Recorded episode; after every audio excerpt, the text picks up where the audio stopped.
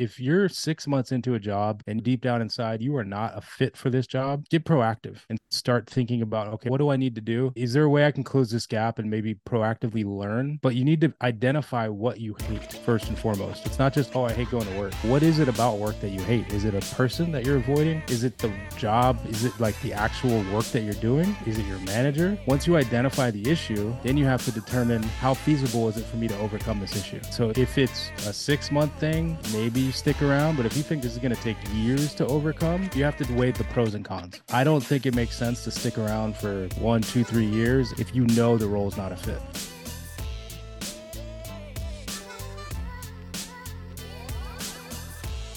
Ladies and gentlemen, welcome into your favorite podcast on career and finances, the Free Retiree Show. You're tuning into episode 179. I'm your host, wealth manager Lee Michael Murphy, and I'm alongside the one, the only, the greatest interview coach in the world. We're gonna cut out Silicon Valley. We're just saying the world. Oh, Sergio Oh, Patterson. The world now. I listened to your last episode on all your tips, and I've just come to that conclusion that you are the best in the world. That's my opinion, personal opinion. Typically, Lee, you bring me down. You're very good at that. Many years of bringing me down. But tonight, my friend, you, you're bringing me up. Hey, it is a long episode, bro. I can cut you down at minute 20.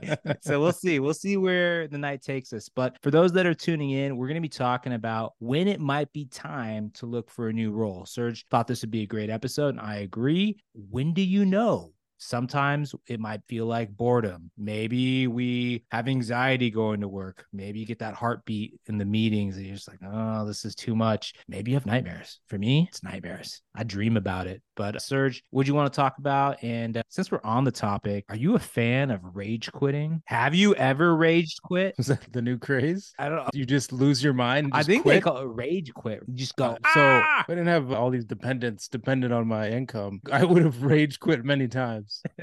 have you ever? Rage quit, like just day of, just Yeah, quit just and start, leave? just start throwing stuff. Maybe that's a little bit far, but just I don't like you. I don't like you. Your face is weird. I hate you. I hate you. You're cool. Yeah, No, I've never rage quit, but uh, that sounds fun. We should all rage quit at least once, right? Bucket list. I know. We got to add that to the bucket list. I have not, but yeah, I was envious of the idea of it. It sounds amazing. It does. It sounds liberating, but I could see the repercussions after, though. There's consequences. Absolutely. Today, we're going to talk about signs you should leave your job. But before I get into it, Lee, I wanted to ask you if there has ever been a time in your career where you knew there were some flags where either you were going to leave a job or you knew you should leave a job, or I guess in your world, maybe you need to leave a client. Anything that's top of mind for you? Yeah, you know what? I would say for me, toxicity in the workplace, I feel has been a catalyst for me quitting many times. Like it generally starts with leadership. It could be new leadership. My last role, I was an FA at a boutique firm for seven years, and it was great people. Just absolutely loved them. Yeah. It was sad to see everyone go their separate ways, but new management came in, and new management, I wouldn't say it was toxic, but it was very different, and it was just not my style. And I think a lot of other people felt the same way. But generally, for me, it's leadership. Leadership was what does it for me. And if it's very toxic, people at the top or a toxic culture, that's generally where I see myself stepping out. Love it, man. And you are not alone. So I've got seven signs that you should probably leave your job that I want to go into. And poor leadership slash toxic environment is one of them. So you're spot on. I feel the same way, and I'll get into that in a bit. But uh, yeah, I've got a bunch of buckets. Should we get into it? Yeah, absolutely. All right, cool. The first one, and this, I'd love to get your thoughts on this too, Lee. But something I was thinking about when I was putting this episode together was uh, this idea of you're not feeling challenged anymore. There's that moment in some jobs where you start coasting. I always feel over challenged, but continue. That's over challenge or under challenge?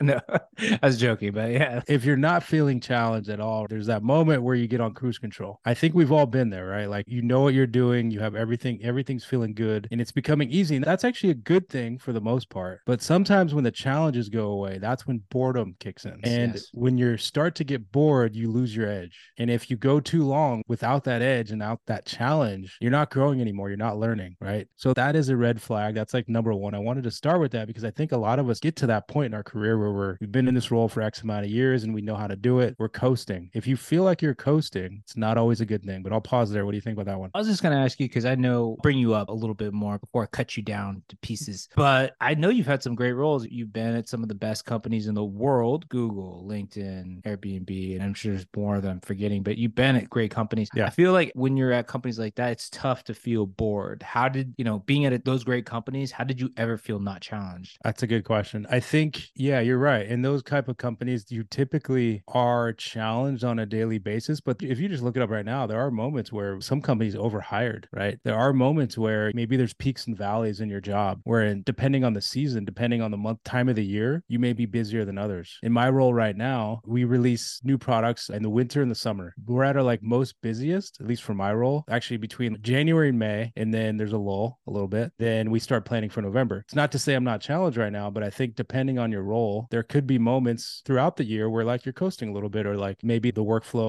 is less. But I think, yeah, it, most of the time you have enough work to do, but it's more not necessarily the workload. It is the work is too easy. You are coasting because it's not something new or different. It's the same thing you've been doing for three, four years. Yeah. Does that make sense? Yeah. Cool. And I think like it depends on your position. Maybe, you know, in your world, I think the way you probably challenge yourself is by the different types of clients you have that might present new opportunities or different challenges. Yes and no. I think for me, I work with bigger companies that oversee and their rules, their regulations, their guidelines play a big part, right? Because Yeah. yes, I have uh, clients that I service, but also I am at the mercy of some of these big companies that roll out rules. Like my new company that just came into the picture is Charles Schwab. They bought out TD Ameritrade. I gotta adhere to what Charles Schwab wants now. And they said that things are gonna be same old, same old, but we'll see. I have those same challenges as well. But it's all across the board. And before I go on to the next topic, I want to leave each of these buckets. I want to make sure I end with a tactic that you can use to maybe overcome this. So if you're sitting there right now, you're like, you know what? Sergio's just, he's a genius. He's spot on. No one's I'm not saying feeling- no one's saying that right now. I'm not feeling challenged in my role. Everyone's saying. Sergio's, Sergio's a moron. Continue. if you're sitting there and you just Sergio's the greatest and you're not feeling challenged, here's something you can do. Like actually do something about it, right? Don't just quit your job today, but think about, okay, well, what is it about my job that is not challenging me, right? How can I proactively go to my manager and figure out new ways to be challenged? Because if you don't do that, then nothing's going to change, right? So be proactive, whether it's going to your manager and asking for maybe a 10% project, maybe asking, you could ask a simple question like, what's keeping you up at night to your manager? What are the biggest challenges that I could help you with? I need something new. I need something different, right? If you're just proactive, there's ways to overcome this first bucket outside of just leaving the job. If it comes to it, you have to leave, but there's ways if you want to stay at the company to overcome this. Absolutely. Cool. Bucket number two. This one is interesting, but I've been there. And Lee, you actually mentioned this when you answered the question earlier on, but you said you have nightmares or you get that nervous feeling like, ah, I got to go into work. Literally, you hate going to work most days. That's bucket number two. There's five days in the week. If you hate going to work three or four of those days, that's a sign you should leave your job. And I think we've all been there, right? Where you have that queasy feeling in your stomach, maybe before a meeting, maybe before a meeting with your manager, maybe before doing anything, right? We've all been there and had that job where you just don't like going in. And that's a major red flag and something to really think about if you're feeling that way the majority of days. You should feel that way some days because no job is perfect. But if it's most of the days, that's a red flag. When you have that feeling that you just hate going to work, how long do you have that feeling before you act? We all go through like you said, those phases where we're just not feeling it. We can pull ourselves out of it. But when you're like just hating your work, like when do you think it's hey, like this is the time to really consider something else because I'm just hating it too much. We all hate parts of our work, right? Let's be honest. We do. Yeah, I think that's a really good question. So it depends on why you're hating the work you're doing. And there's other buckets that it could be leadership, it could be the role itself. So if you're six months into a job and deep down inside you are not a fit for this job, get proactive and start thinking about okay what do i need to do? Is there a way i can close this gap and maybe proactively learn? But you need to identify what you hate first and foremost. It's not just oh i hate going to work. What is it about work that you hate? Is it a person that you're avoiding? Is it the job? Is it like the actual work that you're doing? Is it your manager? Once you identify the issue then you have to determine how feasible is it for me to overcome this issue. So if it's a six month thing maybe you stick around but if you think this is going to take years to overcome you have to weigh the pros and cons. I don't think it makes sense to stick around for one two three years if you know the role is not a fit Yeah, love that. That's great advice. So again, yeah, be proactive to figure out and document what you hate about going to work because you'd be surprised once you start documenting it, then you might be able to actually figure out how to overcome those issues. Because I think what a lot of people do is just they just talk about it. They say, "Oh, I hate going to work. Ah, oh, this is this," but they don't actually really know why they hate going to work. So write it down, figure it out. Okay, bucket 3. You don't see any new opportunities, right? You don't see room for growth. I think we've talked about in this podcast how to advance in your career, and if you've been at a company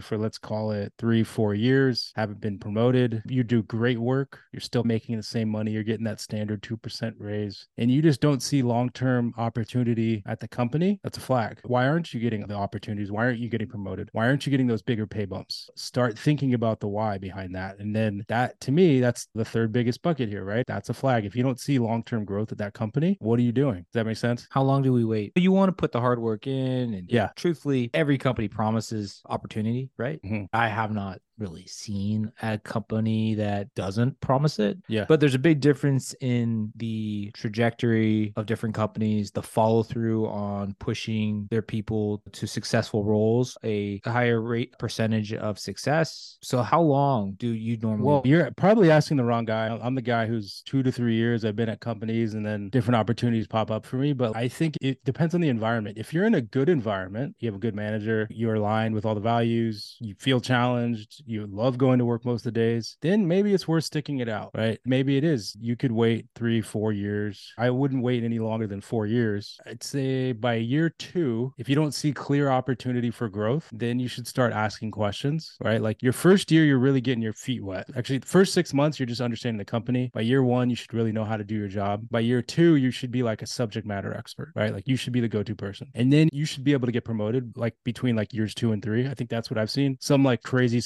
get promoted sooner. But if there's nothing happening between years two and three, you got to start asking questions because you're no longer new, right? You know how to do your job. So what is it that's preventing you from being promoted or finding new opportunities? So you have to start figuring that out, right? And get proactive, talk to your manager, figure out ways you can be that person that they look for the new opportunity. Got it. This is a question that I think comes up a lot, especially in Silicon Valley. The trajectory of contract workers. I know some people that have been at companies that say, oh, I'm at Google, but they're really not. They're a contractor. Most people are contractors at these companies and they're waiting to get converted. Do you have any tips on how long you should wait before you get that conversion? Because I feel like where we're at, that is like the pie in the sky a lot of times, or people are like, oh, I'm there and I'm hopefully going to get converted. It, it just seems like a lot of hopeful thinking and wishing. And yeah, a lot of times it doesn't happen. That's a good question. And like transparently, I haven't been a contractor at these companies. So it's hard for me to say, but I know a lot of contractors go through this, right? They're like, they're contract to contract, year to year, like project to project. So that's like the bait that companies I think have. And these contractors are like fish and it's the pole. I don't know if we're on video, but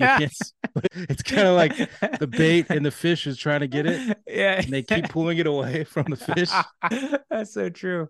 That's sad because I know a lot of great contractors who deserve full time roles. I would say if you are a contractor, I think you should always be looking for full time opportunities, right? You should do your best and continue trying to get converted. But what's that conversion rate at a company like Google? I don't know. I'm assuming it's low. For their full time employees, they're going to hire who they want. Like the contractors might get converted, but it's rare and it's not easy, right? Because you're going against a very big talent pool. But I guess if you're a contractor, you know better than I do. If you're a contractor right now out there, your situation, have that conversation with your manager, and hopefully they're being honest and there's some integrity there, and maybe you will get converted. But like for the contractors out there, my advice to you is don't just depend on this one opportunity at that company. Keep your options open externally until you find a full time role. Don't get comfortable. Yeah, you shouldn't be a long term contract. My advice is to not be a long time contractor. Like I don't think that's the right career path. Okay, cool. Hopefully that answered that. So that was the third bucket. You don't see any new opportunities. We talked through like be proactive, figure out why you're not getting those opportunities, right? So that's sign three. You should probably look for another job. Another reason why you might want to look for another job, you just no longer align with the company's culture and values. This one, this is number four, and this one really resonated with me. It was one of the reasons why I left Facebook or Meta, whatever they want to call themselves now. And over time, you might think you land this really cool company, and then over time, leadership changes or the values change or like mission changes, and you're just no longer into it, right? It's hard to like really give 100% into something you just don't believe in. I'll pause there. Does that resonate with you, Lee? Absolutely. And I think where we're at with society, it's becoming even more important. These Gen Z kids that are coming up right now, we always refer to ourselves as the old millennials. Gen Z, as much as we want to talk about them and their TikTok and all their shenanigans, you got to respect that a lot of the polls that are coming out are showing that they, more than any other generation, want to align with the company's values. Yeah. More so than any other generation. So that says a lot on where society is headed. Yeah, it makes sense to me. Yeah, you're spot on. And that's something I think we're learning from this generation of workers. And it's something I've started to think about the older I get. I think we've talked about it before, man, but we're always chasing that brand name company. But at the end of the day, what is that company doing for the, the world? And does it resonate? Does it align with what you care about? And if it doesn't, I'm not saying quit tomorrow, but I guarantee you're going to feel better if you really believe in the company's mission. 100%. I guarantee you'll feel better about yourself at the end of the day. Yeah. So I guess like the takeaway there is if you do feel like you no longer align with the company's culture and values, I think this one's harder to overcome and it's harder to stay at this company. So then you need to go back and listen to all the episodes I've given on career advice and get your resume in order, get your LinkedIn in order, start networking and start trying to find a new job. So that's bucket four. We've got three more. Okay. Mm-hmm. Cool. So the next one is in this environment right now, lack of job stability. That's a little bit scary right now, right? So if you're in an industry where you feel like it's just crumbling around you, let's say, let's call it recruiters were hurt, were hit heavy during COVID because of the hiring freezes, right? If you're in a role where it's tough out there right now, or a company or an industry that's getting hit, like I don't know, what's an industry getting hit right now? You probably know better than I do. Tech is getting hit. Some areas of home building, Yeah. healthcare a little bit. But yeah, those are some that come to mind right now. Yeah. So the idea here is if it's clear that your company layoffs are coming, like winter's coming, I think it's a joke we always say on our podcast. Be aware, like the alarm bell should be sounding. You should start looking for another job. That is like a big sign that okay, have your options open because you don't want to just be stand like flat footed when you get the email or you try to go into work and your badge doesn't work anymore. That's happened before to people. You don't want to be that guy or girl. You want to be proactive and be like, you know what? I see this happening and I already have another opportunity coming. I luckily dodged a few bullets recently. LinkedIn just laid off a thousand people. Facebook has laid off 21,000 people in the last year, I think. And I was proactive and not to say anything against those companies, but I think if you feel something coming or you feel that it's the right time, you need to be proactive. I think that's a theme out of this episode is get proactive. So that is sign number five, lack of job stability, a sign that you should maybe think about leaving the job you're in. Any questions on that one? Nope. All right, cool. sense. Two more. Sign number six that you should probably leave your job. You don't get paid well. Low pay. Tip number six. If your pay is low or you feel like you are undercompensated, think about it. This is a sign. If anyone tells you pay doesn't matter or it's not the top, they're not worried about their pay, they're lying. We all care about how much we get paid. We all need money to live in this. If you're in the Bay Area, you need to be paid well. And pretty much wherever you are. And with inflation is getting us everywhere. Mhm. So if you feel like your pay, you're undervalued, you're not getting paid or compensated fairly, if you feel like your coworkers are making more than you, if you've done the research and you, you feel like you should be making more based off your performance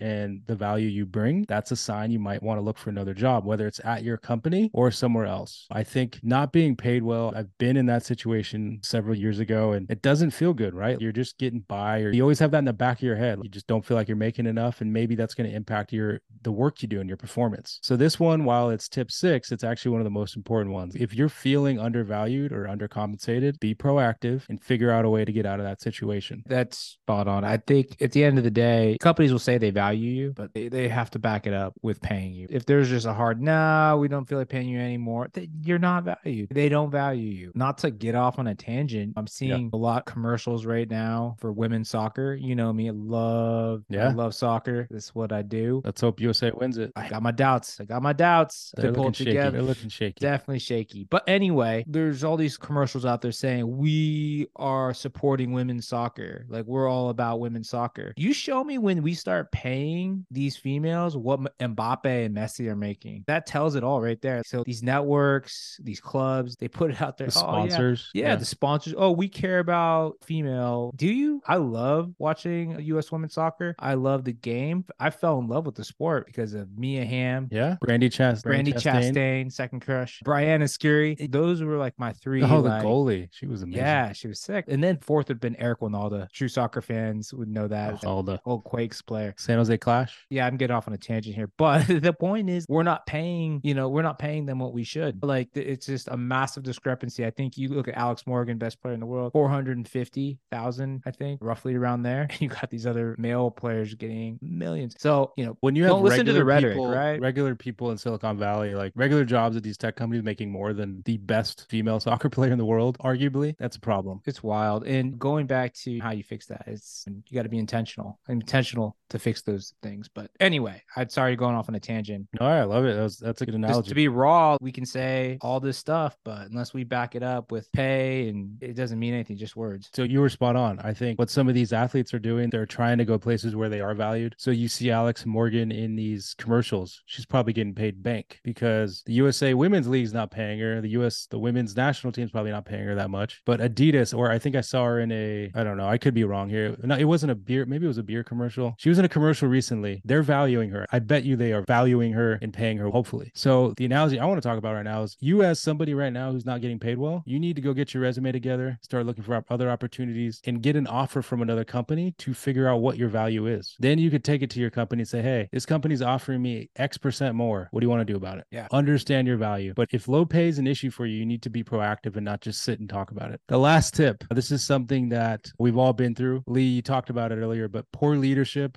management in a toxic environment. We've all had that manager who's just made our life hell. We've all been in that environment that's just not, that's toxic, gossip, just bad overall leadership. This one's tough because it actually happens quite often in Silicon Valley. I don't know how often it happens in your world, Lee, but if you're stuck with a bad manager, this one's hard to overcome. But if you're feeling like you are in a toxic environment, and I don't need to go into the details of what that means, I think we all know where there's lack of respect, lack of kindness, just lack of empathy, lack of it, all the things, the values that you're grown up and given as kids, that's a sign you probably need to get out of that environment. But uh, I'll pause there. What do you think on that one, Lee? Yeah, I think that's right on. Leadership, from what I know and what I hear from fellow colleagues and people that are in the workforce, this tends to be the biggest reason why people leave. Not feeling respected by their higher ups, not feeling valued, and just a lack of genuine concern with their success. Right. I think a really good leader thinks about like, how can I make this person better? How can I make this person accomplish their goals? And I think if you obsess on that as a leader, you're a fantastic leader. If you're thinking this person's lucky to be here, they're Mhm. lucky to get my money or this company's money, you're probably a crappy leader. Yeah, 100%. And if you're sitting there right now and you feel like you have a difficult relationship with your manager, or maybe it's a toxic environment, I think there's some things in previous episodes we've talked about managing up. Check that episode out where we talk about what it is to manage up. Maybe you can improve that relationship with the manager, right? Maybe that'll get better. I think trying to improve a toxic environment is very difficult because that's usually like top down. And I'll tell you from firsthand experience, it's not worth burning out or impacting your health or whatever it might be to just stick around in that toxic environment. Absolutely. If this is resonating with you right now, like I think Lee and I can both agree that you should be proactive. Again, that's a theme of this one. Try to get out of that environment, whether it's another organization within your company or just find a new job altogether because it is not worth the years off your life to stick around in a toxic environment. Absolutely. Absolutely. And you know what? I'm just going to throw this in there. If you are serious about leaving your company, check out Sergio Patterson on LinkedIn because that's the guy you want to talk to. He's going to help you get ready. He's going to help you become your best self when it comes to looking for a job. Interview coach extraordinaire. Yeah. I Yes, mean, sir. You give me great advice when I ask you anything related to this topic. So make sure you reach out. You can send emails to ask at thefreeretiree.com. Cool. Those are the seven signs that if you should leave your job, if you have all these seven, you need to quit tomorrow. If all of these seven are resonating with you, rage quit. Rage quit. Oh yeah, if you are all seven of these, this is when you rage quit. You go in there, guns a blazing. All right, folks, thanks for checking out our podcast. Hopefully you liked it. Make sure you hit that subscribe button, share us with your family and friends. We appreciate the love and support. Find us on Apple,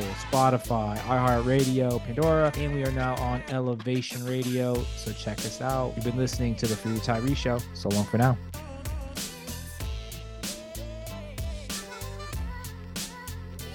Securities offered through Securities America Advisors Inc. Member FINRA, www.finra.org. SIPC, www.sipc.org. A separate entity. Lee Michael Murphy is licensed with the California Department of Insurance, license 0H18660. Lee Michael Murphy is an investment advisor representative with Securities America Advisors, a registered investment advisor. The Free Retiree, Securities America Advisors, and Securities America Incorporated are separate entities. Career advisor Sergio Patterson, attorney Matt McElroy are not affiliated with Securities America Advisors or Securities America Incorporated. Securities America Advisors Securities America Incorporated and its representatives do not provide tax or legal advice. Therefore, it's important to coordinate with your tax or legal advisor regarding your specific situation. Third party sourced information or comments are not verified, may not be accurate, and are not necessarily representative of all client or audience experience. All or portion of this event was paid by a third party. The opinions of career advisor Sergio Patterson do not reflect the opinions of Airbnb Inc. The opinions of attorney Matt McElroy do not reflect the opinions of Castaneda and Company.